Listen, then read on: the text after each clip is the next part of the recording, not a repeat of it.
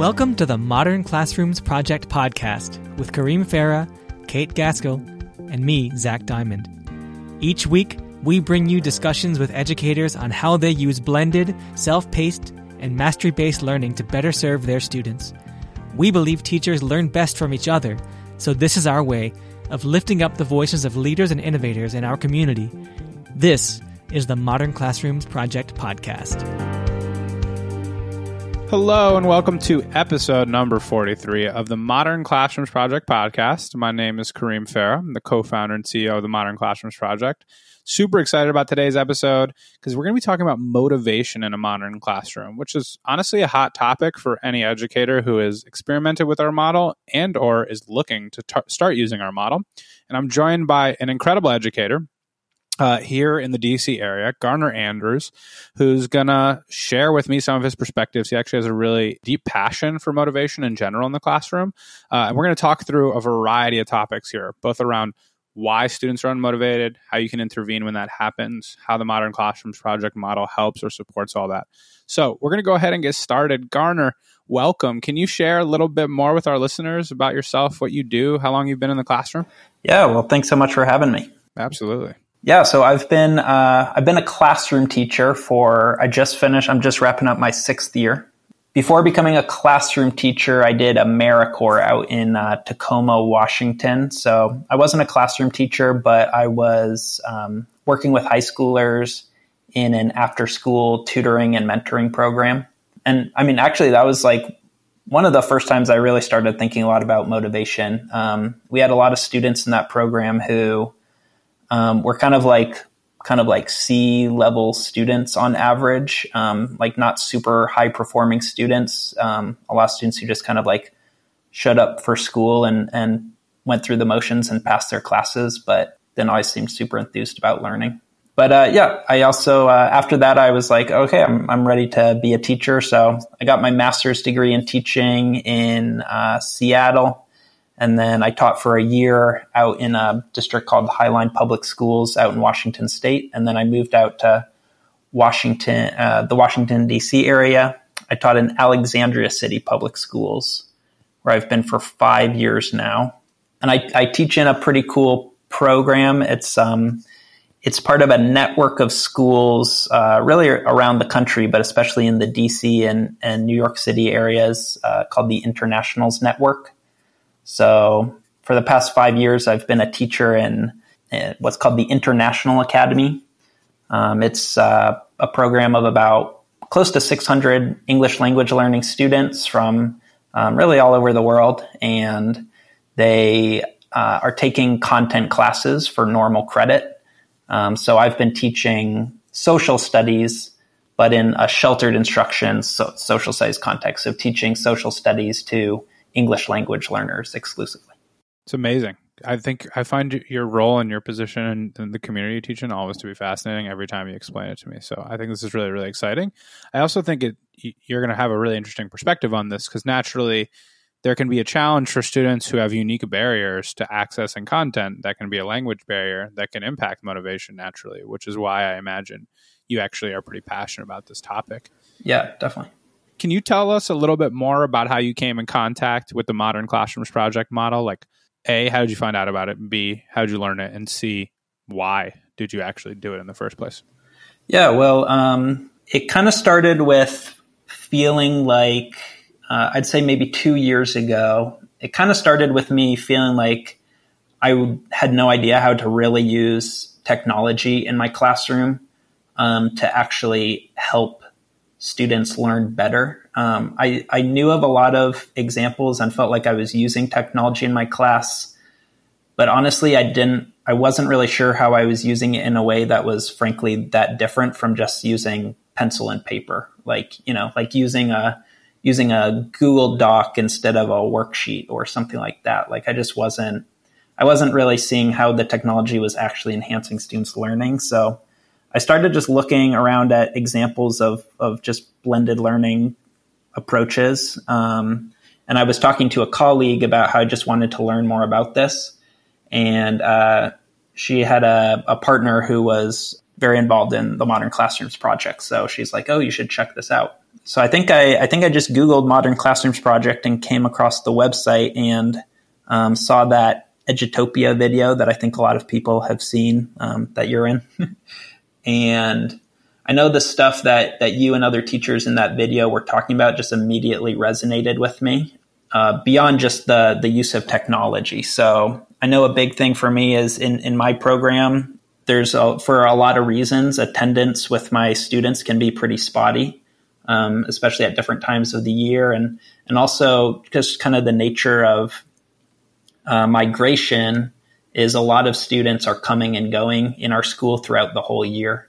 Mm-hmm. Um, for example, like in Central America, a lot of schools close. Um, I want to say in like January, like that's when they go on summer vacation, and that's actually when some students will come to the U.S. So they're coming into the middle of our school year. Totally. Um, so I just, yeah, I was just finding a lot of issues with attendance and yeah, just learning about this self-paced model. I was like, wow, this can really um, address some of the issues I find with attendance and, and trying to get students started in the middle of a unit or the middle of the school year when we've already covered a lot of stuff. Yeah, so just uh, again, it, it kind of started with me just wanting to learn more about blended instruction. And then when I started reading more about the Modern Classrooms project, there were just a lot of components to it that that really resonated with me, um, including, I mean, kind of that third part of just mastery based grading.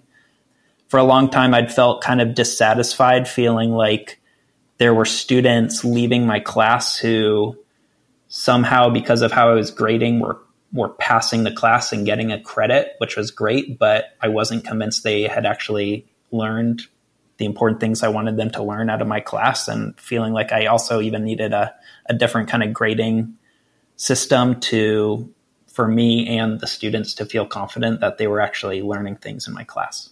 I, I have such like a positive reaction to the way that you you just explained that because like I'm a numbers person. I was a math teacher, and the concept of a meaningless number drove me insane. Mm-hmm. and it just felt like when I taught traditionally, like my entire grade book was just like a series of meaningless numbers that then averaged to an even more meaningless number. Um, and and I totally hear you too. I mean, you know this about uh, Eastern where I taught, where certainly attendance was a challenge. So, yeah, that's. I mean, you you came to the model for all the reasons I think we created the model, which I think is awesome. And, and yeah. for folks who are listening, just so everyone knows, Garner is not only just a, an outstanding implementer, he's also a mentor. So, I mean, he's implementing at the highest level that you can be, um, as far as we're concerned. So, you're going to be uh, a great person to share your thoughts on this. So, talk a little bit more I mean, this is this is about a general question, as general of a question as I could probably deliver. So, if you want me to be more specific, I can. But I mean, how do you actually think about the concept of student motivation in your classroom? Like, what when when someone says, "How do you motivate your students?" or "How do you make sure that students are really inspired to learn?" What comes to mind? How do you think about it? Yeah, well, I mean, first, I even appreciate the way you asked that question. Um, I don't I don't really like just putting a label on a kid and saying like this kid is unmotivated. I mean, one that's not like that's not really like a strength based focus, but even besides that, like I just don't find that label very helpful. Like it's just like what what do you do with that label? So yeah, I don't I I try not to think of any kid as motivated or unmotivated in any kind of blanket kind of fixed kind of way.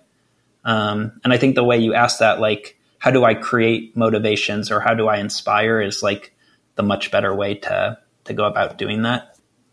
I know as as I was actually pretty close to the time I was really starting to look for some solutions to my teaching, which which led me to the Modern Classrooms project. Um, I was also I felt like really starting to think about this idea of motivation a lot. Uh, one one like story that has really stuck with me is I remember my first year of teaching this student who I guess at that time I would have just called like unmotivated. She came into my class uh, a few minutes early and she was like, Mr. Andrews, what are we doing today? Are we just going to fill words into boxes again? And I was like, well, one, I was like immediately a little bit depressed, but I was just like, like what she was referring to was like these graphic organizers that I was making and feeling like I was using to really scaffold students thinking about something and that she didn't understand the the use of that to her like what we were doing in my class it wasn't like using a graphic organizer to organize our ideas it was just like filling words into boxes. And um, it was pretty clear to me that, wow, okay, I need to I need to start thinking a little bit more intentionally about this. I came across this this theory called self determination theory, um, and I, I want to say I'm not I'm I'm a classroom teacher by training. I'm not a psychologist, um, so my understanding of this is you know kind of at that level. I'm not I don't understand this theory at a super deep level, but I found it super useful, and it has three parts to it. Um, the first is autonomy. The second is relatedness. And the third is competence. And I guess just to break those down really briefly, um, I understand autonomy as giving students some level of, of choice and freedom in my class, while at the same time within a structure. Um, so, um, and I, maybe after I break these down a little bit, I'll, I'll talk about like the ways that I think modern classrooms project approach really fits these really well. Um, but that was that's autonomy. So just giving students choice and some freedom, but again within a within a structure. Relatedness being about connection um, and relationships. So how are students relating and connecting to each other? How are they connecting to me? How are they connecting to the material or content in my class? And then the third is competence, and that's really students feeling like they're being successful. Um, and I'm, I'm not really a believer in any kind of silver bullets approaches, but I have found that using those three components of, of the self determination theory really give me good, maybe guideposts for thinking about how I'm motivating and, and inspiring students. I think that's brilliant and incredibly in line with what I hope most educators, when you reflect on when a student's motiv- motivated or unmotivated in any given moment, how that's aligned because for me a when i think about autonomy i think about the idea of feeling empowered. I mean we're, we're, our most motivated selves when we're feeling empowered. And obviously to feel empowered you have to have some element of choice. But you know i think that a concept at the end of competence i mean one of the things that drove me nuts when i was teaching traditionally is like i just never gave kids the opportunity to actually feel successful. Mm-hmm. so why would they ever be motivated Totally. And then when you do that at scale, like day after day, month after month, class after class, year after year, like now kids start to, to have this general association between like school and a lack of success or a lack of competence. Right. So then they're just globally feeling unmotivated. And then that's when they get labeled as the unmotivated student, right? Which is such a dis like it's as you said, it's an inappropriate label because you know to be motivated is an action. Like I, I am motivated i'm not motivated to do something. And ultimately when we condition a kid to feel unsuccessful and have no autonomy we've conditioned them to not see any reason to be motivated. And i think that the, your framework is a brilliant way of organizing it.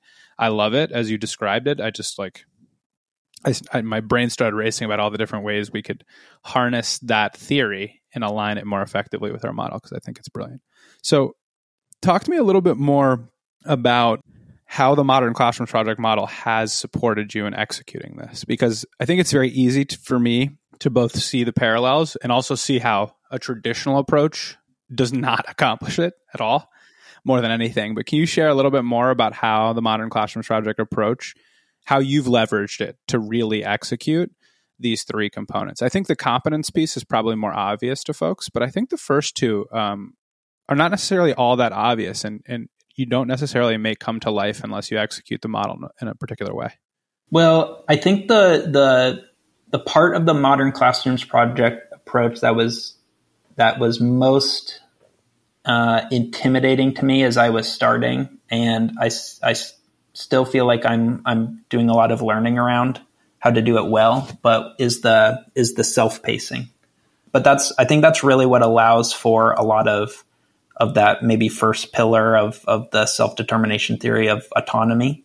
You know, the, the self-pacing structure that I'm using really allows students to, I mean, a lot of things. It allows them to choose how quickly or maybe slowly they feel like they need to go through the material. I also do use um, kind of like different maybe levels of, of lessons doing must do's and aspire to do's, um, should do's. And that also gives students some choice in how much they want to challenge themselves um, within my class. Um, and it also just gives students some choice around how they want to prioritize pr- prioritize their time in any one class. Um, I've I've had some students who um, for example, might feel like they're a little bit ahead of others in my class and they want to go back and try something again, or they want to just pause and maybe try to support some of their the other students in a class for a day. And similarly, I think it gives students who are maybe moving through a little bit slowly, like it gives them the the option to slow down or to try a lesson again and not feeling like they have to pretend that they're they're all caught up with everyone else. Um, so I think again, like even though um, and and I when I talk to other people, like the self pacing, it, it, also seems like something that um, they're kind of intimidated by. But I think it really does allow for that that sense of autonomy.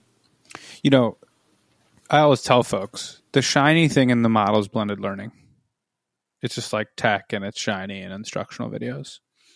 The obvious thing that everyone wants to accomplish is mastery based grading. Like that's just intuitive. Who wouldn't want that? The most challenging and most important part of the model is self pacing. For sure. Like undoubtedly, right? Because that's the part that really shakes things up in the classroom. It's the part that most folks are least experienced with. But as you said, it's the part that makes the rest happen it's the part that really makes the model come to life. So, you know, when folks tell me they struggle the most with self pacing or it's the part that they're doing the most learning on, I'm like, it better be because if it's not, like, I don't, I don't know what you've created because it's the most challenging. It's the newest part for the students. I mean, some of the mastery based grading is, is reasonably new, but it's not that new. You know, like kids have been graded with some elements of competence or mastery based grading. Ultimately, when you grade a test and you give a kid a 65% on it, you know, they can draw a connection to the fact that they mastered parts of it and they didn't master other parts. Um, so I think that that's really, really interesting. And part of the reason why I think that self pacing is so uniquely challenging for folks is because there are some motivation challenges when you when you introduce it. And anytime you introduce something new, and particularly when it leads to a certain percentage of student, students struggling with motivation initially, people have a kind of panic because we've been conditioned in education to say like, I can't see a kid mo- unmotivated and not doing anything, so let me just like go micromanage the situation. Yeah. Um, which we know is not good for anyone, right? It's a terrible use of our time, but it's also terrible for the student. So, can you talk about? I mean, I like to think, and maybe this is just totally wrong, but I like to think of there's sort of like situational motivation and then there's sort of conditioned motivation the way that I think about it. Right, where like I feel like I've I've taught a group of 25 students and on any given day like there might be a group of students who seem to chronically struggle feeling motivated. Right? Something's something has happened over time now where they maybe don't believe that they can be successful in the classroom. They haven't been proven, no one's proven to them that it's a good use of their time to invest in the class material. And then there's like situational motivation, right? Where like someone comes into class one day and clearly something going on that that's probably bigger than anything you're doing in class that's not allowing them to to invest in in their education that day.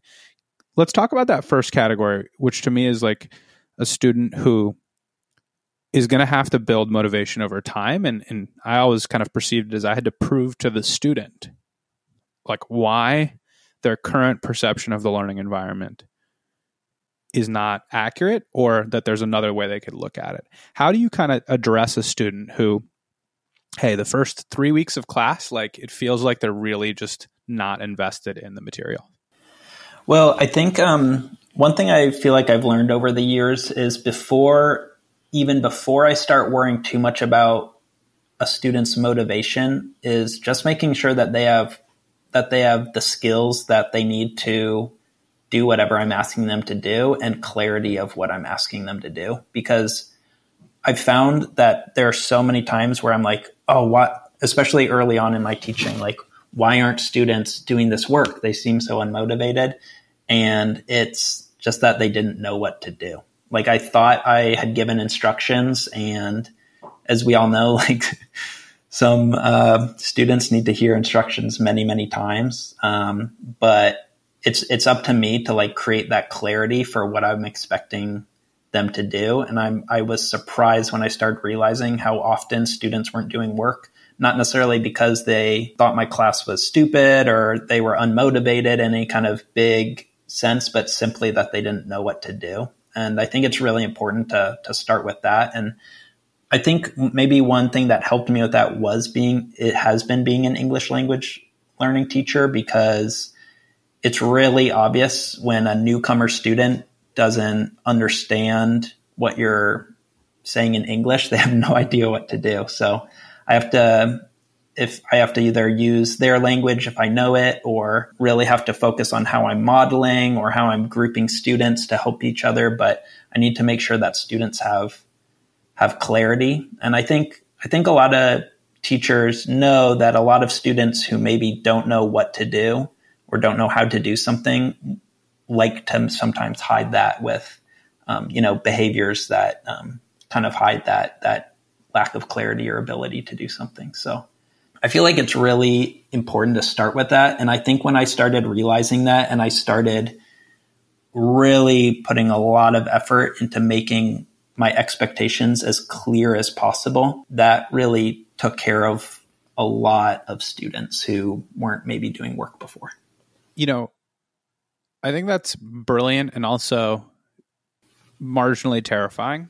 Right. Um, it's it's brilliant because I think there's a lot of misdirection that happens when a student's unmotivated, particularly on the, the teacher part. Like you see a, an unmotivated student and regardless of how hard you're trying and how much you care about the student, it's very easy to just start assigning a rationale to it that is totally off. And the most off we can be is assume that a student is unmotivated for a reason outside of actually just not understanding what to do. Totally everyone is right if they're unmotivated because they don't know what to do. I mean, like that, like we're all unmotivated if we don't know what to do because if we keep trying hard, we're just going to keep bumping into a wall. Exactly. The reason why I find that terrifying is I know certainly for me as a math teacher, like a lot of time a kid doesn't know what to do because they're at a third grade math level in a ninth grade math class. Right. And then we have a much larger question to ask around like, so what are we supposed to do with that? And like, how do we create a pathway where they know what to do? But I think that's a separate topic for a separate podcast and a separate day. But I think you're spot on in in, in not having sort of a um, intense reaction to a student not feeling unmotivated and quickly jump to conclusions, but and then instead just kind of similar to a Maslow's hierarchy of needs model, like, okay, let's start with like, do you actually have the tools and resources to do something if you were motivated? Let's like start there. Like do you have enough information? And then go next. I i would imagine the next phase particularly for me this was certainly the case was layering in an element of autonomy right there.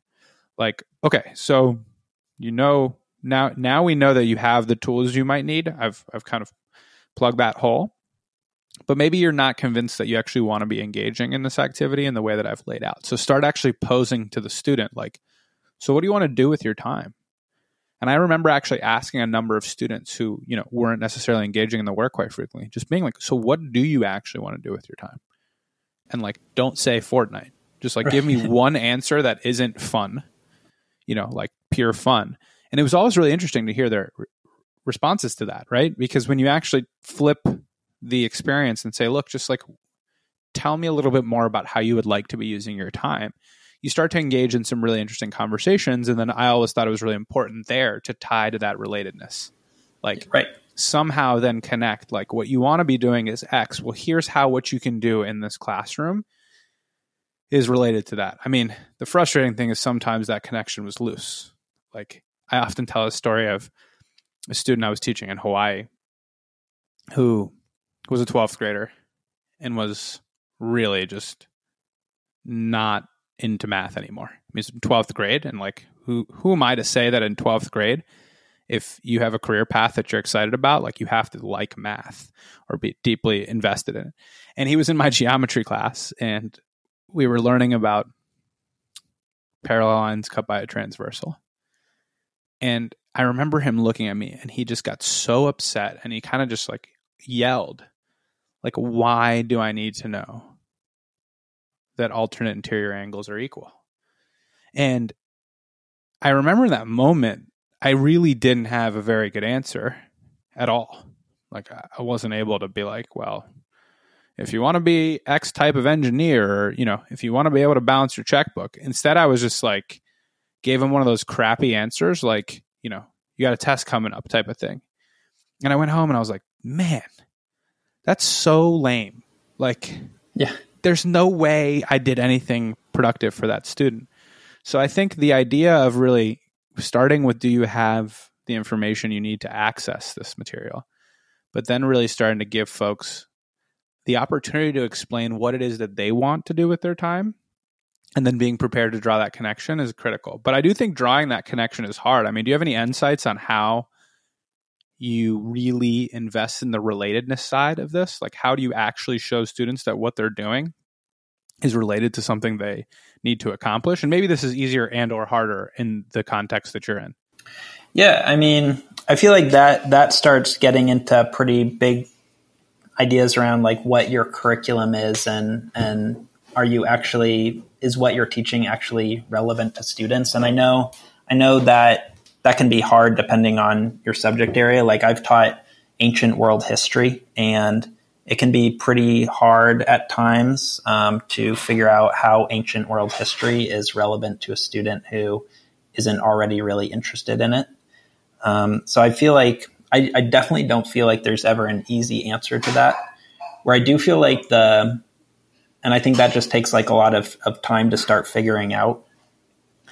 I, where I do think like relatedness comes in is like, I think having those kinds of honest conversations with that student, like that is an example of relatedness. Like even pausing, I mean, it's kind of like a more human conversation. Like, like it's like acknowledging that, oh, we're not just going to plow through this content no matter what. Like it's pausing and like acknowledging like, oh, maybe this isn't really relevant to you. And, and let's, it, it's also maybe starts putting some accountability on the teacher to start thinking about like how, how can I make this more relevant and how can I help you relate to this?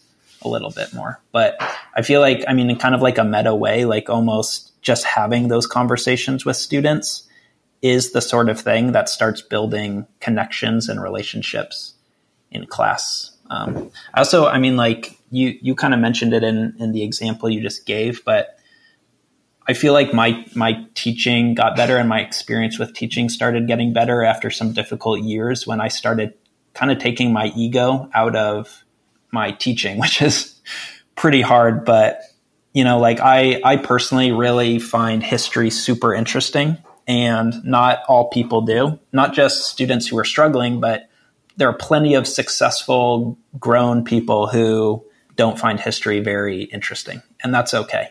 And I just had to start realizing, like, okay, if a kid isn't passionate about my subject, that's okay um, but I can still start making connections with them in, in other ways.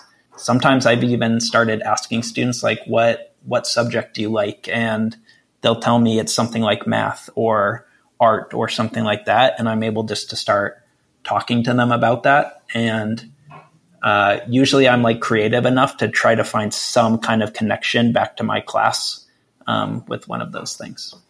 Yeah. You know, I think this also goes back to like I think there's layers to why a student could be motivated in a class. Because of course one can be motivated to excel in English class because they want to be a journalist. But you could also be motivated to excel in English class because you have larger goals of what you want to accomplish with your education. I kind of related to working out. Like, you know, a gym is basically like people picking up rocks and putting them down, right? So, like, people aren't motivated to be in the gym to lift weights because they like picking up rocks. They're motivated to be in the gym because they care about their overall health. And the individual act of, you know, being on a bench press or you know doing some sort of activity in the gym is not the actual activity itself that may be inspiring, but it's that it's getting them closer to a much bigger and more interesting goal. You know, when I think about motivation in a class that potentially a student is not all that passionate about, this happened quite frequently in math. What I would often ask them is like, so, so what is it that you want to be doing with your life? Like, where do you want to go? And like you said, the very fact that I was asking that question was just already a little bit motivating, right? Because they were like, wait, what? Like, you want to know like what I want to do? And then I'm like, yeah. And then, and then when we start to have that discussion, again, kind of creatively at times, and sometimes it doesn't even require creativity, being able to draw that back to why being successful in my classroom is going to help them get there, then created a different type of motivation. And then even if they're not interested in factoring a quadratic, they're interested in excelling at the unit or the course because they know that's going to be one small piece of a larger puzzle that they're trying to put together. And I always thought that that was interesting because, like, otherwise you're kind of going to fight something brutal, right? Which is like that you're going to. What I hated was getting in the trap where I was trying to convince a kid something was meaningful that it, it just wasn't meaningful to them. Right. And it was like this isn't going to work. Like I can't I can't like trick a kid into thinking something that is totally meaningless to them conceptually is suddenly meaningful. But I can explain to a kid why valuing education is meaningful. Like that that is real. So I've always found that that exercise is, is quite interesting and, and necessary. Yeah. And I, I also feel like like as a teacher, it's really important for you to actually be motivated with what you're teaching. Like you you have to actually believe that it matters. Like I, re- I remember when even before I was started doing a was a classroom teacher, I was doing I was leading a session with students in in this AmeriCorps program I did, and I got some honest feedback from from one of my supervisors that I think was helpful for me to hear at that time, even though it hurt a little bit. And he was like, he told me that after leading the session, he was like, I don't know if you believe with what you were talking about, like if you really believe in that, like do you if you think that really matters. And I think about that a lot. Like, am is what I'm is what I'm teaching. Am I just showing up and going through the motions too as a teacher every day? And and sometimes that's like, I know I know it can be hard, but like, it, do I actually believe in what I'm teaching? And um, you know, a, a, lot of people say no matter what kind of style of pedagogy um, teachers use, like a lot of people talk about remembering, you know, passionate teachers. And um, sometimes it's it's up for me to be able to show students why something is really interesting. Um, that's one of my roles as a teacher, I think, and I have to believe that. It's totally true. I struggled with this at times, transparently, because there were times where I was teaching certain math classes that I felt were, you know, uniquely disconnected from students' needs or wants, and you know, in those examples, it was it was the hardest for me to to motivate students. And I love math, but that doesn't mean that every type of math is right for every type of student at every type of age, you know, all that kind of stuff. So very good, very, very real. Does your perspective on how to support a student, particularly a student who's struggling with motivation, change when it's a situational issue? I mean, you know, if a student's coming in and experiencing trauma and, you know, you're like, hey, like time to work on sentence structure, and they're like, essentially, get out of my face just like how do you approach that and and do you even think about motivation in that moment? Or do you just say like look the student's going through something that's much larger than than anything i i'm doing and my job is actually not to focus on how to motivate the student? Yeah i mean um, i feel like it's important just to know how to connect to students as as people in times like that. And I, I can feel pretty lost at times like that like what am i how do i support a student um, in this situation. And it's important to remember, I mean, depending on the resources at, at your school and, and the funding your district has and everything, but there are people in your school, hopefully, who are trained to deal with those kinds of situations and support kids in that kind of way. And I mean, one thing that's I actually find truly like helpful about the modern classrooms approach is that I can talk to a kid and maybe ask them if they want to go see a counselor or a social worker and know that they're not going to lose an entire days of learning because they can come back and pick up at the pace that they you know that they left at. Um, so I, I, actually feel like um, that kind of self-paced structure really helps you to support students in um, maybe moments of crisis or just to help them address things that are ongoing, reoccurring traumas and try to help find some, you know, resources and support for them. While also at the same time, like knowing that maybe learning about history or math isn't the most important thing that day, but it's still important. And I'm gonna, I have a system for helping you come back to that when you're, when you're ready. And I think like I feel like a lot of students, when they feel that kind of level of understanding or compassion, um, I mean that in a way that that motivates them, or at least builds enough trust where you'll be able to to work with them about around content another another time, another day. Yeah, no, I mean, uh, I think this is so so important because when I think about when a student is coming into a classroom feeling emotionally distraught or going through something. I remember in a, teaching a traditional environment where I'd say something like, "Don't worry about it, relax," or "Hey, like go to the counselor," or you know anything like that.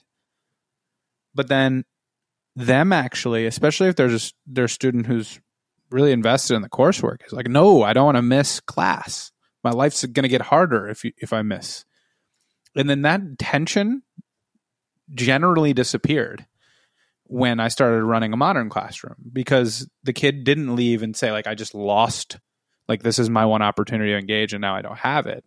Right? Instead the kid was like you know thank you. Um, let me think about it. And then if they needed to, they would go, knowing that there's going to be a time and space for them to have access to just as high quality instruction.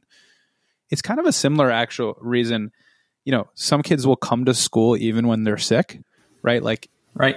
And you're like, go home. and a lot of times those students are coming to school because they're like, if I miss third period, I'm screwed. Totally. And it's like, no, that's not how the world should work. Um, and let's not construct an environment like that. So, yeah, I mean, I think ultimately when when a student is experiencing some sort of crisis, I mean, the goal should just be to say like, you know, what are your needs, and then go do them, and then also make sure that they feel like they're not actually like getting double the damage being done to them as a result. You know, it, the same applies to a student who's missing class because of reasons out of their control. It's like you're going to miss the class, then you're going to come in and you're going to be on a different lesson. You're not going to know what's going on. Like that's really, really a great way to get a kid to be unmotivated because they're like these barriers are now too big for me to to get over. Totally, they fall into a hole that just feels too big to to get out of. Exactly.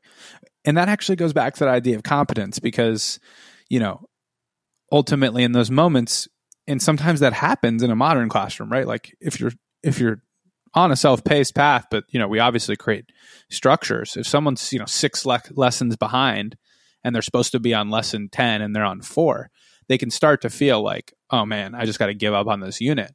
And I always said like the the next best thing was just to give them the next lesson and really tell them, look, you can make it through. And once they feel that little sense of competence again, you know, master one skill, they start to say, oh, there's a way, there's an on ramp back. I mean, the traditional model just doesn't even put any on ramps back. But it's not to say that a modern classroom doesn't certainly have barriers that feel too lofty.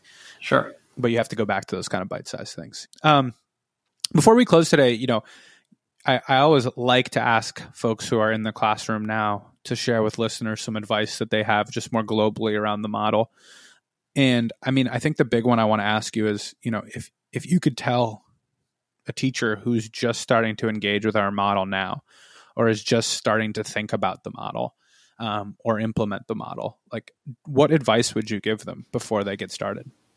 Yeah, this is uh, relevant because it's uh, it's kind of what I've been sharing with some of my uh, mentees um, when I have initial coaching calls with them, as since I'm a modern classrooms mentor. But um, one thing that I've been kind of suggesting is to it's it's been interesting to hear what kind of like how you asked me in the beginning of this of this session, just like what what drew you to the modern classrooms project like what was it that you felt like you were you were needing or what your you felt like your students needed um, that really drew you. And for some people, it is like wanting to improve how they're using technology, or like I said, improving a sense that of you know how they're grading students and stuff like that.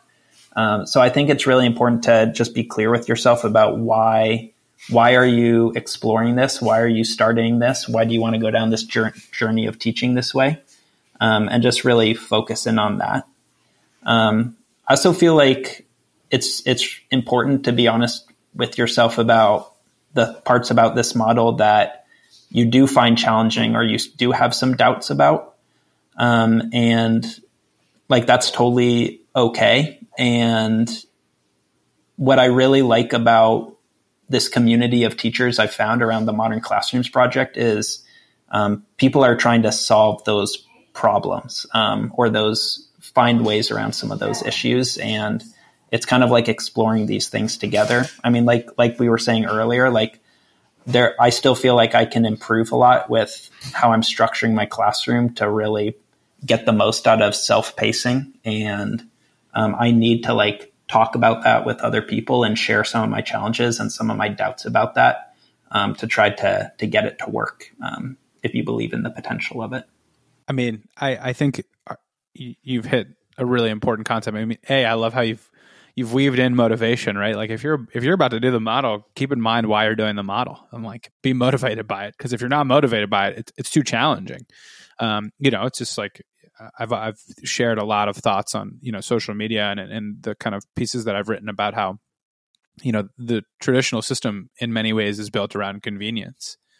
What that does mean is if you're not motivated to change it, then you're gonna you're to regress back to what's convenient like naturally. So i think that's spot on. But i also think what you just described is also so critical which is that i don't know a single modern classroom educator that isn't a continuous learner. Mm-hmm. like i tell everyone i learned i learned a ton today hearing from you about your implementation of the model because every single teacher has a different subset of experiences with a different group of students and a different set of constraints and a different style and I think what so often what we make the mistake of in education is we try to put people in boxes and don't offer enough customization and then think that everyone's going to somehow execute it in a certain way and it's going to re- translate to the same set of results. So I think that's such good advice for any user or any implementer is like there just really isn't one right way to do it. Right. Yeah. And that's what's cool about it. But as you said, can be intimidating um, because when there isn't the one right answer to everything, you start to freeze a little bit, and that's okay. Um, but there's a community around it, which I think is awesome. And the last thing I wanted to ask is, um, what are you excited about as you think about next year and implementation? I mean, certainly coming off a year like the one we just had, is there something in particular you're most excited about um, as the fall comes around? Yeah, well, um, so I just went through this whole year of of being almost entirely virtual. Um, I'm just really excited to implement this model, hopefully in much in you know in a classroom full of students in person. And I know that this model was originally designed with that in mind. Like I know I, I remember learning on early that the modern classrooms approach was never meant to be an entirely virtual style of pedagogy. And it definitely gave me tons of tools to support me through this crazy year of being mostly online, but I'm just really excited to um, bring it into person face to face with students. And the other thing is that probably one of the one of my biggest takeaways from this year was um, I just feel like I spent most of my time, I, and I, I never got around to this in the, the main part of our discussion, but I'm going to use this time to say it now is um, I feel like one of the most made motivating tools for students from a with your teaching is giving students clear feedback. And one of my favorite parts of, of this model is how I now spend most of my time during class checking in with students, having a clear sense of what they understand or don't understand, and giving them feedback for how to improve. And I've noticed that when students actually can tell that I'm paying attention to their learning rather than them just turning things in and getting a grade back, but I'm actually talking with students about their learning and how they might be able to change something or improve something. I think that alone just motivates a lot of students because it goes back to that clarity. They're clear on what they they want I want them to do. But also like it shows them that I actually care about their learning. And I'm I'm really excited to start having those conversations in person with students and continuing that practice of of giving really good feedback because, um, yeah, it just feels good. Like when I'm giving feedback to students, that's really when I feel like I'm being a teacher. Like I, I don't often feel like a teacher when I'm just delivering content, whether that's a lecture or even just making instructional videos. Even though it's fun to make instructional videos, like I don't always feel like a teacher when I'm if I'm just making these instructional videos. But when I'm able to actually start talking with students and giving them feedback on their work, um, that feels really exciting. And I've noticed that motivates a lot of students. It's it's so spot on. It's it's also why I always tell folks like a lot of people came to our model during COVID, but the hardest thing about COVID in teaching is not being able to spend intimate one-on-one small group time with students. And that's the biggest benefit of the model is it maximizes that as much as possible. So I hear you. I mean, it's my favorite part about teaching whenever I hear, I actually got on a got off a call today where someone asked me, you know, do you feel like educators who use this model like don't like it because they can't, you know, be at the front of the room and put on a performance? And I my response was, I don't actually think that's what motivates educators. What motivates educators is being able to connect with kids in a smaller setting and actually give them real feedback and learn about them. And that's what drives, you know, those exciting moments. Yeah. Well, I got to say, Garner, uh, this was fascinating. Um, you know, for listeners, I usually put together like a some sort of run of show just to kind of follow along, but I'd say we deviated from that more so than normal because it was just such an interesting conversation. And I think your insights here are fascinating. And frankly, um, I'm kind of envious of your students. I think it would have been awesome to be a part of your class, and I think they probably get a wonderful classroom experience. So, Garner, thanks for joining us today. Yeah, thanks so much. I really appreciate it. Absolutely. Well, everyone, as as you always know, you can access our content on our website at www.modernclassrooms.org, our free course at learn.modernclassrooms.org. Our big summer institute's actually around the corner, and we'll be launching um, in just a few days. And for folks who are listening to us on Sunday, it's it's launching tomorrow. Um, and if you are planning on becoming a distinguished modern classroom educator and want to create that application, feel free to submit. We are still accepting applications on a rolling basis you know to become a mentor you first must become a distinguished modern classroom educator. Just know that we're going to be reviewing those kind of across the summer and then folks who apply between now and september will find out in september. Um, so that's just some clarity for folks who are super excited um, and planning to to apply for that credential. Please do so. Just know you'll hear from us uh, in september. So awesome. Thanks for listening everyone. We'll be back at it next week. Bye Thank you so much for listening. You can find links to topics and tools we discussed in our show notes for this episode. And remember, you can learn more about our work at www.modernclassrooms.org, and you can learn the essentials of our model through our free course at learn.modernclassrooms.org. You can follow us on Twitter, Facebook, and Instagram at Modern Class Proj, that's P R O J. We are so appreciative of all you do for students and schools. Have a great week, and we'll be back next Sunday with another episode of the Modern Classrooms Project podcast.